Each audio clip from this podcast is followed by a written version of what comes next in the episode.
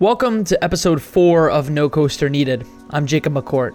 This show is about casual conversations between people of different ages, backgrounds, and from different walks of life. My hope is that the show feels like two friends catching up at a pub with a drink. It's a pub, so you don't need a coaster. Get it? The entirety of the first season of the show is about people with ties to the Rose City, people with ties to Windsor, Ontario. On today's show, I sat down with Zane Ismail. He is a senior consultant, strategic support services at the Henry Ford Health System in Detroit, Michigan. Zane has many accolades. Among them, he was named the Positive Professional of the Year by the Leamington Chamber of Commerce in 2015 and was recently named one of Leadership Windsor Essex 40 Leaders Under 40 for 2018. We recorded this episode in a meeting room at Techtown, Detroit's entrepreneurship hub. On the show, we talked about Zane's first hope to be in hospitality, his aha moment, adding impact as an intern at Leamington District Memorial Hospital, his role with the Henry Ford, the various initiatives that he works on in his downtime, and all of the anecdotes in between. This is No Coaster Needed intimate conversations with incredible people.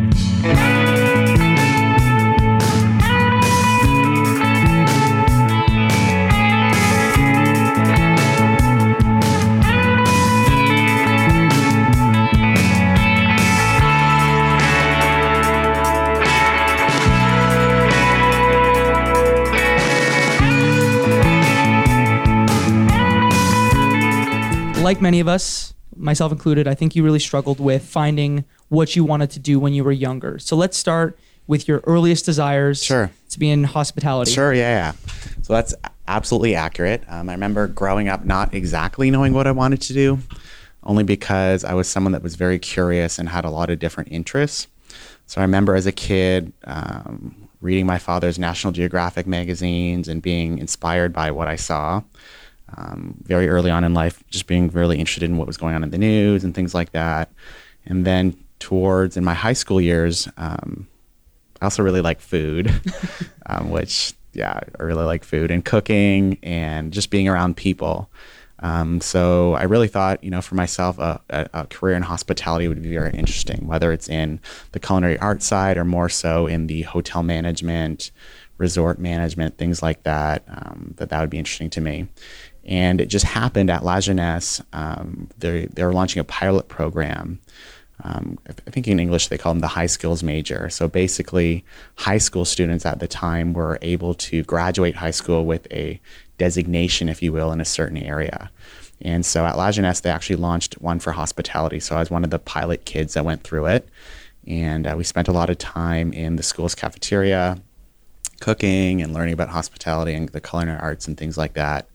And what was really cool is our high school um, principal at the time was from France, uh, Frédéric Rivière, and he strongly encouraged me to go to France. And we actually went to France um, on a school trip and encouraged me to get involved in the scene over there and learn about wines and all this stuff. And so I graduated high school um, sort of with that affinity, if you will. And when it came down time to picking universities, I realized how foolish it is now in hindsight. But as a think it would have been 16 or 17. I didn't know any better. So the only school that really piqued my interest um, was University of Guelph. Uh, okay. They're the only school in Ontario, I think at the university level, that has a business degree tailored to the hospitality program. And so I picked that school. It was the only school I applied to. I applied to the co-op program, which again I didn't realize the chance of me getting in were could have been pretty slim, but luckily I got in mm-hmm. and, and went. But also at that time, my mother was, and this is where I think my career path is really interesting. My mother was the unit director, unit director of the obstetrical services at Henry Ford Hospital here in Detroit. Um, she's an RN, a nurse leader, and has demonstrated herself in women's health. And at the time, Henry Ford Health System was building a brand new hospital in West Bloomfield, Michigan. And what they decided to do was hire a gentleman by the name of Gerard Van Grinsven, who was a really interesting fellow. Um, he had never worked in healthcare before. Prior to coming to Henry Ford to become the CEO to plan and build this hospital, he worked for the Ritz Carlton. Mm-hmm. And so he was the vice president of food and beverage for the Ritz Carlton, if I got that right, and worked for other hotel chains all around the world. He's a Dutch gentleman. unbelievable uh, social skills, extremely polished, exactly as you would imagine a hotelier to be. Beautiful suit, just just interesting guy. And he told you to go to Europe, didn't he? That's right. So what happened was, before I decided to go to Guelph, um, my mother, and again, my mother, I think pulled me along in the beginning because I didn't know what I wanted to do, and I was just you know a kid sitting at home, and she's like, "Zane, you're coming to work with me today because I set up a meeting with this guy named Gerard." I'm like, "Mom, I don't want to go. Who's he anyway? I don't." I don't. You're who's that?" 16. You don't know the gravity Yeah, like, of what you have in front of you. Exactly. Like, who's this guy? Whatever. So reluctantly, I went. Actually, went and met with this gentleman at One Ford Place, which is the building I actually work in now, which is weird how things come around. And so here I am in front of this guy named Gerard Van Grinsven. And at, again, at the time, I wanted to go into hospitality.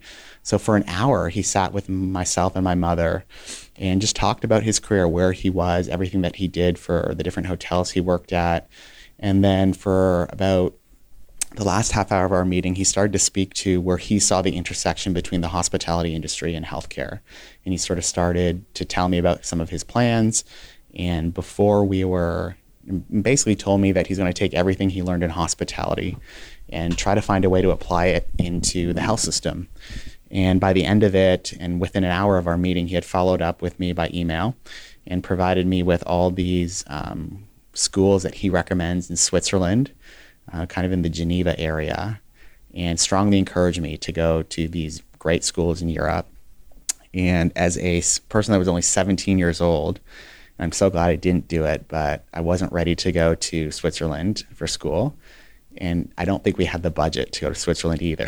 How did you know that you weren't ready to, to go overseas? too far. It's just too far. I couldn't see myself doing that. And at the time, believe it or not, I was actually a very shy and timid person, um, which is interesting. Mm-hmm. And so going to Switzerland probably it just wasn't going to work. I remember like looking at it, pricing it out, and it just seemed way too intimidating. So when I heard about this program at Guelph, I'm like, well, that's that's good enough. University of Guelph, it's a good school, I'm not too far from home, a three-hour drive. And so I signed up, got accepted, and boom, off I went to University of Guelph. So you go to Guelph. Yes, Uh, you study your first semester. that's right. After after having this chance meeting with uh, the hotelier That's right. Gerard That's right. uh, Van Van Grinsven, but you didn't end up staying in Guelph. So Guelph was amazing. Um, the school is awesome.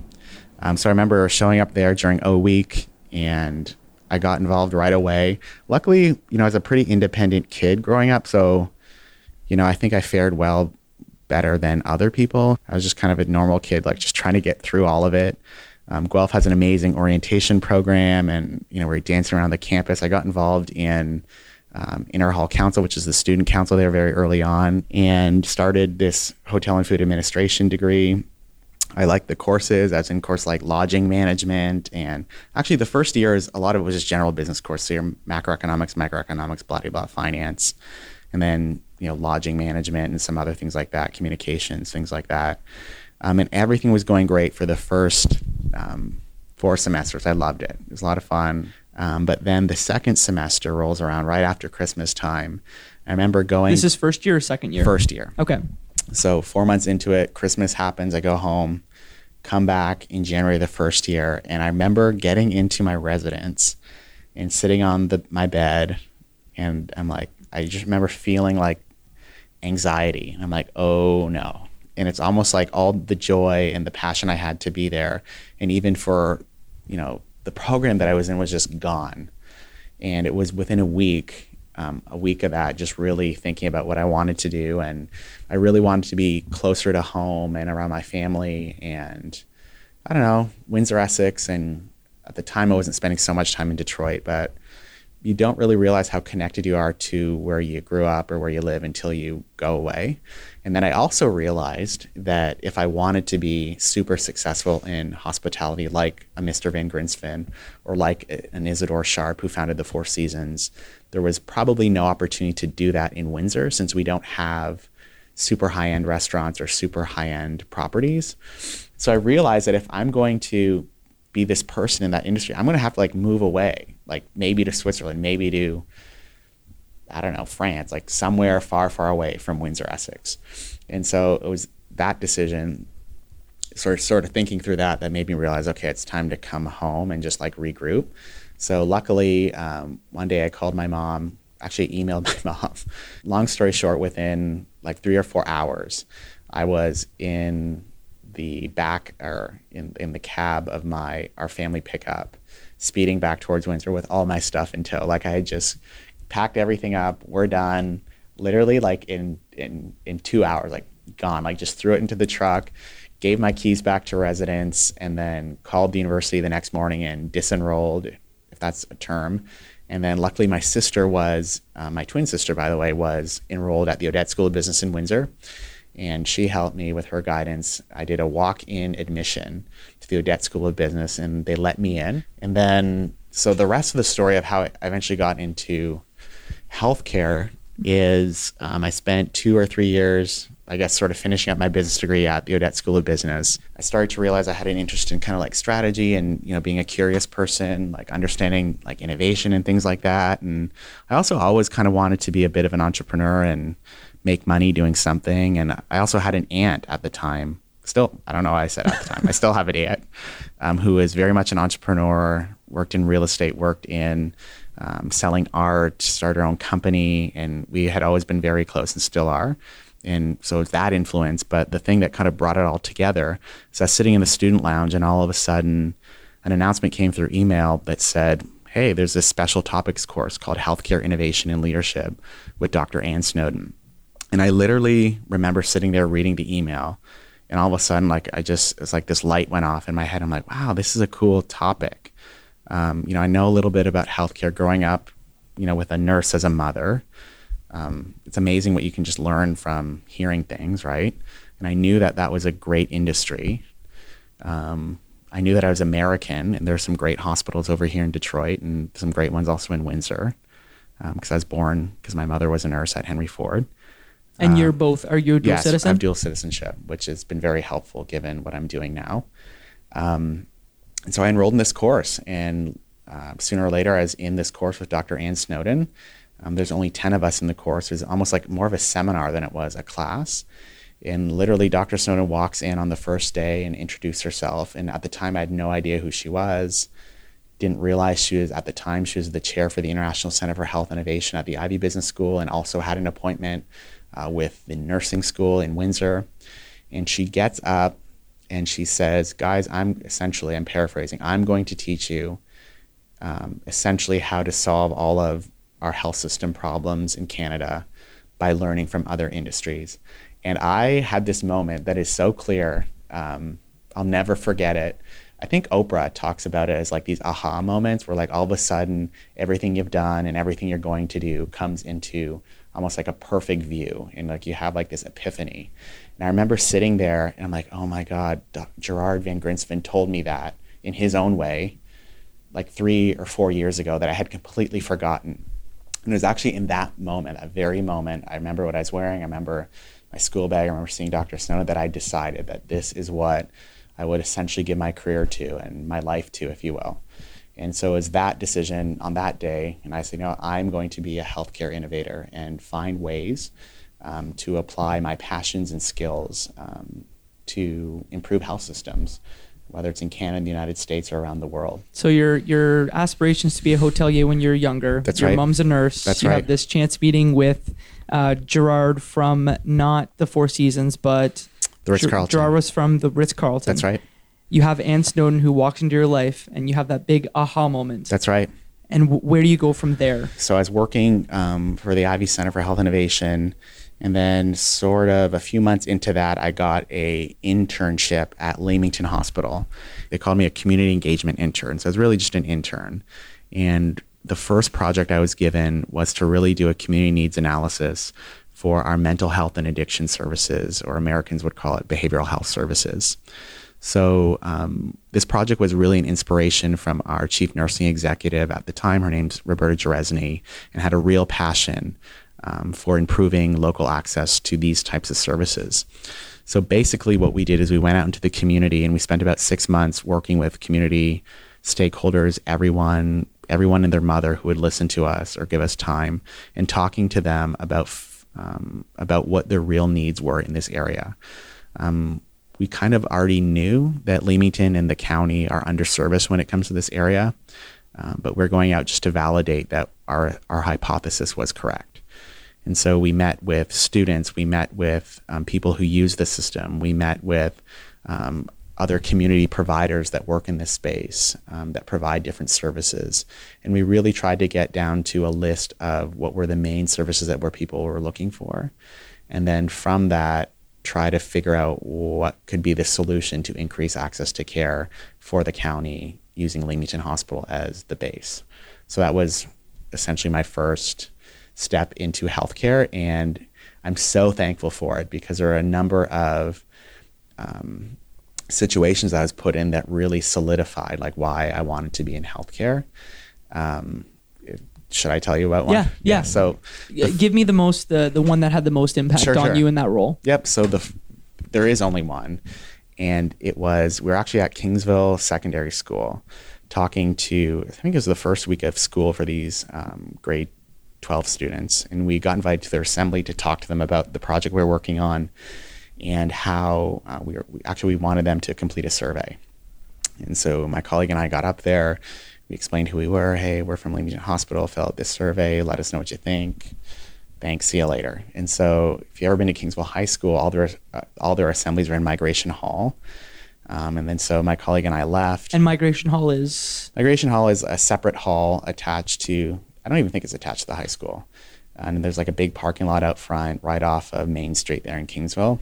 And so my colleague and I left, we gave our presentation, left, and all of a sudden this student comes running up to us as we're leaving. And this student is like weeping, like crying and crying and crying some more. And the problem when people cry is that I start to cry. So here we are in the parking lot in the sweltering heat. You know, here's the student running up to us, walking up to us, weeping, can't even form a sentence. So I'm like, oh God, like what did we do? Like we're just kind of interns. I hope we didn't say something wrong and now we're not, not that we could get fired as interns, but just get let go.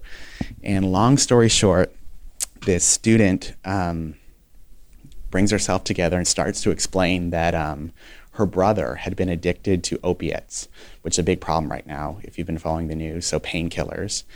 I believe it was painkillers, and was finally, um, he had been like addicted for years and was finally ready to get clean. And so, she was frustrated and, and sad because um, this had happened the night before she reached or he reached out to her to get help and she said that she had spent she spent two hours online trying to find help for him but just couldn't figure it out didn't know where to go didn't know who to call and she wondered if we could help given what we were doing and what was interesting is that is at that moment that i realized this actually isn't a student um, Kingsville High School is a public school. They don't wear uniforms. This person was dressed very casually. It actually happened to be a young teacher. And I thought to myself, oh my gosh, like if, if a teacher who we expect is resourceful, we expect is somewhat entrepreneurial, we expect is a leader in the community, can't find services for her brother who wants to get clean, how could we expect anyone, you know, perhaps someone who is addicted or who, someone who does have mental health challenges to find um, the service that they need. And so that is where I guess my my why I wanted to get into healthcare to help people turned into my must, if you will. And I thought to myself, we must find a way to, as I say, humanize the health system so that people can access the care that they need and ultimately live the life that they want to live. And I will never forget that moment, and I still think about it today. What were you feeling in that particular moment? Like when you think back, were you were you scared? Did you just not know how to react? Um, I actually felt um, sad for her. I felt like the system had cheated her and her brother since they are both taxpayers. Um, as, as Ontarians, as Canadians, we pay heavily for our system, and it should work. You know, I would never pay Starbucks ten thousand dollars a year and be okay with them not getting me a coffee every day, right? But we do the same thing in healthcare where at least here in Ontario, where we pay thousands of dollars, and we should be able to get the service that we need, but oftentimes we don't. Um, so I felt um, cheated on her behalf. But then another another part of me felt excited, as if as if I was hosting a dinner party and giving someone a plate of food because I knew exactly who she needed to talk to. And so um, it wasn't within an hour we had connected her to our, ment- our addiction specialist um, at Leamington Hospital, and they got on the phone and they figured out a plan. And as far as I know, her brother's doing well, and so is she. Who says interns can't do That's right. real, impactful work? That's right. That's right. You're listening to No Coaster Needed. This is a conversation with Zane Ismail. He is a senior consultant, strategic support services at the Henry Ford Health System in Detroit, Michigan. If you like what you've heard so far, consider sharing it with a friend or on social media. It helps a lot. Before we move on to Zane's current role, a funny communication story about epidurals. Um, we are experiencing um, a season where our birth volumes were falling. Um, so we tried to freshen that up and make sure that um, we are demonstrating to the community how we are delivering value. Um, so that was good. And then Making sure people choose your hospital when they're having That's right. a baby. That's right. So there are a lot of rumors going around that for whatever reason, Leamington Hospital doesn't provide epidurals, and that for for whatever reason was keeping people. I mean, there are other reasons, but that was one reason. That rumor that people were not choosing Leamington Hospital and going to Windsor Regional. That's really interesting that that rumor because I think affected you. so before my time i think it was true i think so what i did is like this is this isn't right so what we did was we actually made um, i called our graphic design company that we work with and we made this giant i have a picture of it i'll send to you we made this giant um, you know that foam board cutout stuff Yeah. We made this giant foam board cutout of like a syringe, like an epidural, and it says we have epidurals. And at any community event we did, or I, I just had a picture made of it too, so I posted it to our Facebook. We just posted it, and we're just flat out, no, we have epidurals. Like, come here if you want to deliver a baby, right?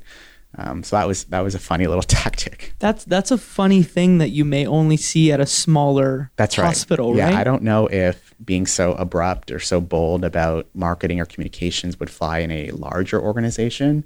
Um, and that's what was the beauty of Leamington is that, I mean, it was so small. We could be extremely agile. We could just do things. I could literally yell down the hall and say to our CEO, Terry Shields, um, who was unbelievably empowering um, and was just a gem to work with, and say, Hey, Terry, can we do this?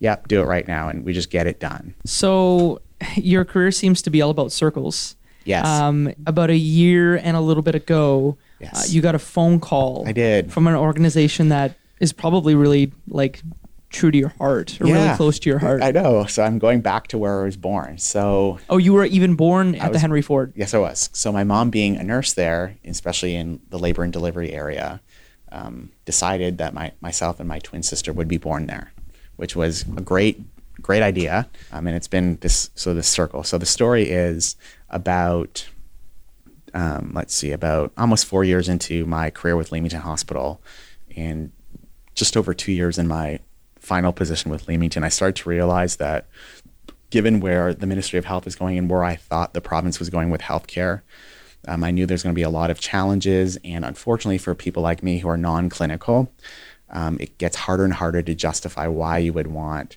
people like us on the payroll. And especially when hospitals are cutting left and right, you know, it's sort of it's sort of like bare bones healthcare. We're just going to fund clinical positions, people delivering care, and just very lean leadership. Mm-hmm. And consolidation across the That's board, right. right? That's right. So I saw that coming, and then I also realized that for my career and career and aspirations, the things I wanted to get involved in, I needed to step it up and be in a a larger system.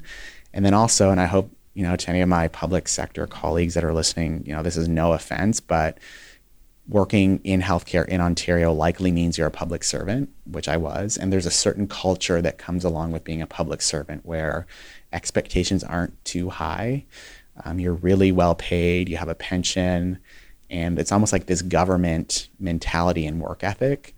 And I started to realize that that didn't line up with who I claim to be, more of like an entrepreneur, innovator, go-getter. And I realized that I had a decision to make. Either I could stay here and, you know, be here for the rest of my life in Ontario's public sector, or take a jump in the dark and perhaps fall flat on my face, or perhaps be uh, someone completely different, if you will. Move from public healthcare to private healthcare Yeah, in the or- United States. That's right. That's right. And there are some nuances, but essentially I put it out to my network, which the job at Leamington allowed me to build a huge network of people and people that I still keep in contact with and our collaborators and colleagues and many mentors.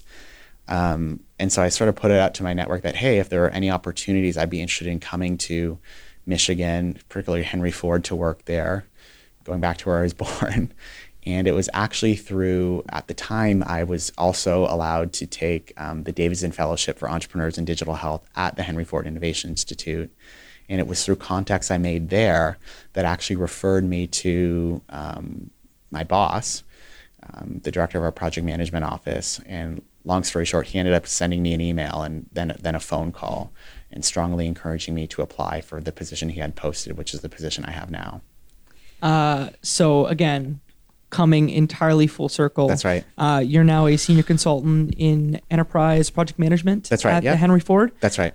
What does that mean? Sure. So the Enterprise Project Management Office supports um, Henry Ford Health Systems um, executive leadership and senior leadership at making sure essentially whatever they want done across our five hospitals and health plan um, every year gets done.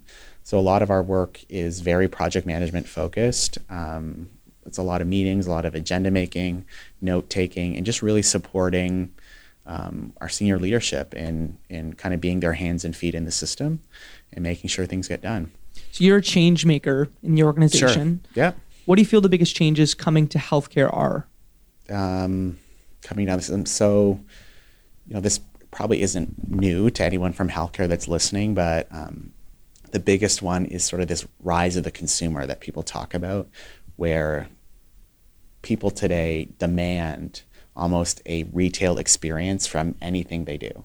So when you go to Starbucks, you have an app, you can buy things easily, prices are transparent, how you're going to be delivered the product is transparent, blah blah blah blah. You can connect online, you can book online, you can schedule online, and it's it's that mentality that now healthcare consumers, if you will, have and are expecting health systems to meet that need.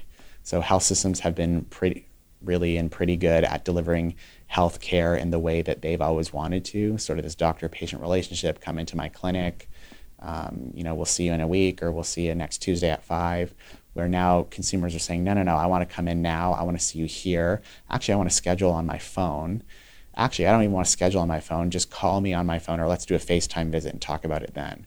So consumers have empowered themselves, and other industries have taught them how to be empowered and now demanding the health system um, to meet them in that way as well.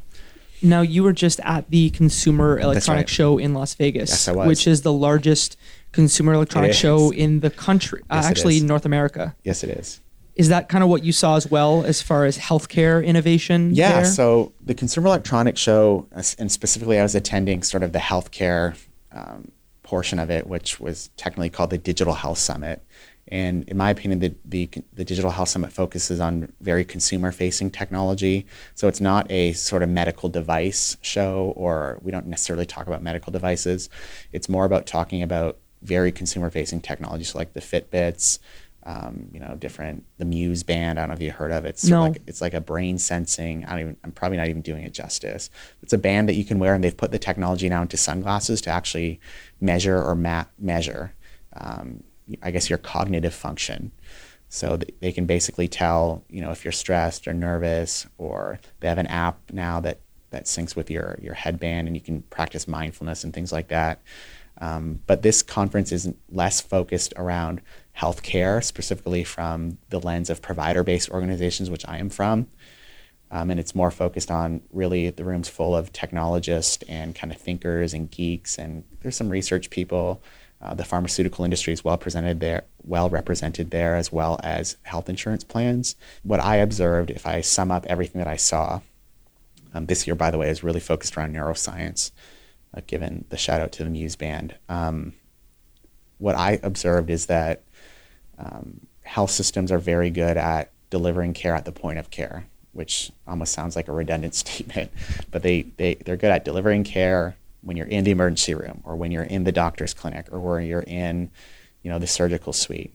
But now that we have all these technologies if if we want to stay relevant as health systems and this is incredibly important i think for publicly funded health systems if they want to stay relevant in the eyes of their taxpayers uh, digital tools will allow us to shift from um, having a voice at the point of care if you will to now have a voice at the point of thought at the point of activity and at the point of consumption so the way we think, the way we act, or the activities we choose, and what we ultimately consume um, is what shapes our health. And digital tools through Fitbits, through the Muse band, through you know geo trackers, whatever else they have out there, should be a way that health systems can feed into as a healthcare coach and say, no, no, you probably shouldn't eat that. Actually, think this way, and you probably shouldn't skydive. I think Google almost like calls it the zero moment of truth, That's where right. like I want to know what I want to know now. That's right. I, I don't want to have to go somewhere specific to get it. Yep. Um, You also do tons of other stuff besides Yeah. your job, some in healthcare, actually m- most in healthcare. Yeah, it all connects. It all connects. I want to talk about Rise. Sure. So What is Rise? Okay, so let me try to do it some justice. So Rise is this really interesting. Um, they're a charity um, out of Toronto, based in Toronto, and what they are is they are a collaboration between the Center for Addiction, Center for Addictions and Mental Health, which is Canada's most prominent and leading uh, mental health and addictions specialty hospital and thought leader, thought partner, and then um, it's also a partnership between them and the Rotman School of Management out of University of Toronto, which is, as you know, one of the best business schools in in, in the country, and I'm sure it ranks um, around the world as well. And what they decided to do through the generosity of Sandra Rotman, who's a big philanthropist in Toronto, uh, based on her observed need, is she realized that there needs to be supports for people who have a self-declared history of mental health or addictions challenge to start, start small businesses or pursue entrepreneurship as opposed to just the normal nine to five job. So through her and through CAMH and through Rotman, they created this this charity, this agency called Rise Asset Development, that essentially provides microloans, financing, um, mentorship, coaching, and education to that population to empower them to be entrepreneurs, as opposed to you know going to work nine to five. For people that struggle with mental health. That's right. People that struggle with mental health or addiction. And I want to be clear, it's also self declared. So it, it does not require to be a part of their programs any type of actual diagnosis or any type of doctor's letter. You just have to present to the charity and say, listen, you know, I claim to have so, so, and so. You are therefore eligible to be a part of their, their, their, um, their program. And so my role with them, and again, it's kind of hard to draw the timeline, but everything connects at a certain level. Is right before I started working for Leamington Hospital, but at the same time that as the intern, I was also through a faith community that I was a part of, leading um, kind of a mentors group downtown Windsor. And my mentors group sort of grew to about 20 different people. And the majority of people that attended this group in, in the city's core, and Windsor is not like Toronto in the sense that the downtown core is full of the wealthy and the fabulous. It's unfortunately full of people that have a lot of challenges. And so this group um, ended up being a group of people that all had some type of mental health issue or some type of develop, developmental disability. And um, for two years, uh, we met every Thursday essentially and just talked about life and shared some spiritual concepts and whatnot. And I thought I was going to that to learn, or sorry, to teach. But really, it was a giant learning lesson for me.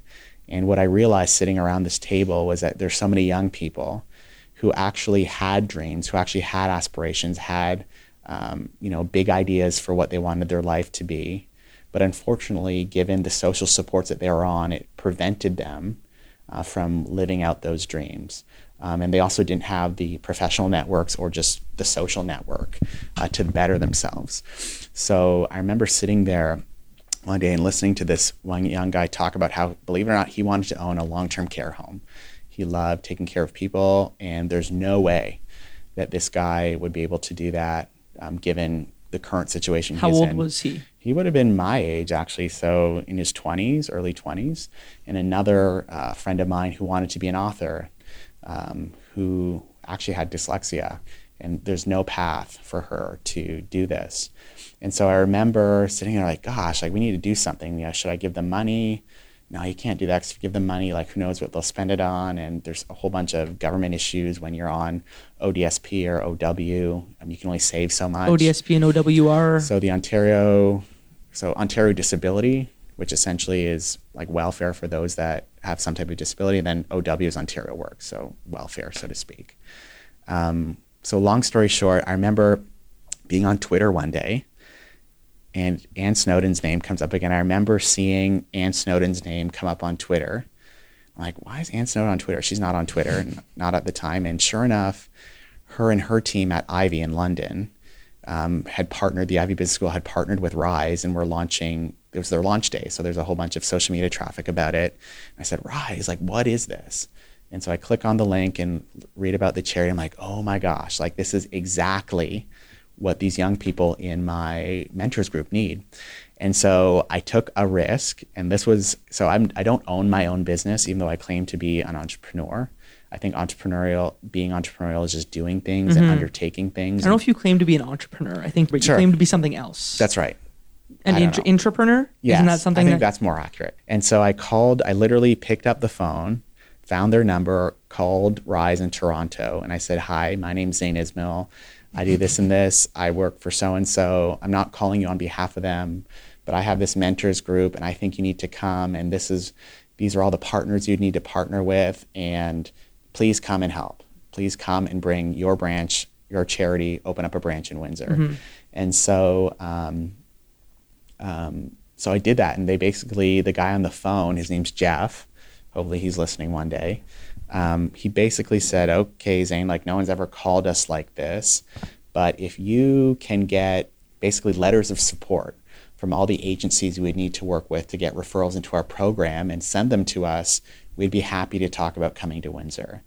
And so, as I was between being an intern in Leamington and just sort of being this project coordinator, um, I spent a lot of my free time going around Windsor, Essex, meeting with the same partners that I met with during my day job to pitch them this other idea. And it was the scariest thing in my life because this was my first time going out talking to the CEOs and executive directors of these different not for profits or charities and saying, Hi, I'm Zain, believe in me, please make this letter. I'm not officially part of this organization, but I believe in them so much that I need your support. That's right. I'm just so I I quickly decided, well, I need to personally brand myself. So I said, I'm a community advocate, and this is why I'm here and doing this. So I eventually collected, I think it was either 16 or 18 um, support letters from people like the United Way, people like um, I think Windsor Regional Hospital threw one in, Leamington Hospital, obviously, um, Family Services Windsor Essex, um, the the drug strategy at the time. Um, Pathways to Potential, Workforce Windsor Essex, all those great people. Um, it took me about, I think, five or six months to collect them, and I shipped it off to Toronto one day, and boom, essentially they agreed to come to Windsor. And it wasn't long after that that we opened up the first, uh, first ever youth small business program in Windsor of Rise Asset Development.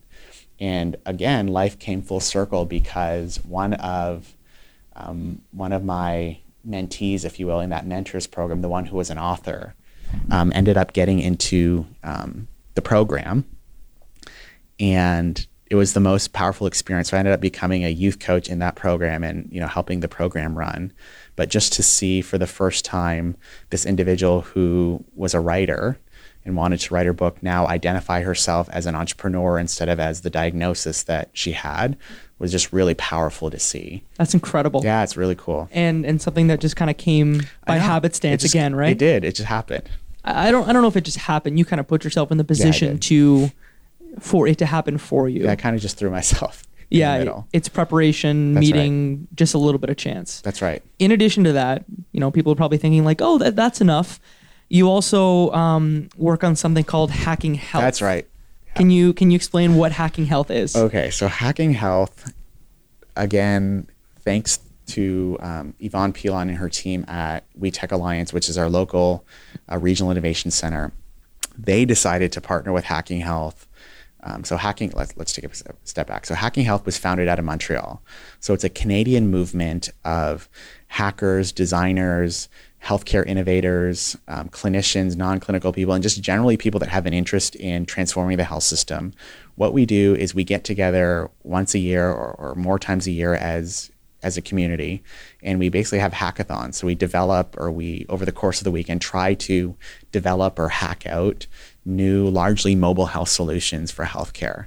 So apps that do xyz could be in the mental health space could be you know we've seen a lot of like point of care testing come out um, things you know working with cameras on your phone things like that. And so hacking health is a global movement now. Can't remember exactly how many chapters there are but there's one in almost most of the major countries. And then through WEtech Alliance and our partnership in Detroit with TechTown, uh, we founded the first ever cross border Hacking Health. Um, so, Hacking Health Windsor Detroit. And my role there is to serve as an organizer. So, we're going into our fifth year now. And I'm also working with the Hacking Health Global team and you know just trying to support our community of practice around the world um, to make sure that they have the best um, and the most leading thought leadership around how to lead healthcare innovation. Uh, final question. Sure. Uh, so your life, I hate to put it this way, but your life is, is all about circles. That's it's, right. You, you're setting yourself up for roles and positions and opportunities that you didn't even know existed. That's right. So my question is, for anyone listening that's still trying to figure it out, Mm-hmm. what's your advice to them? What is my advice to people that are trying to figure it out?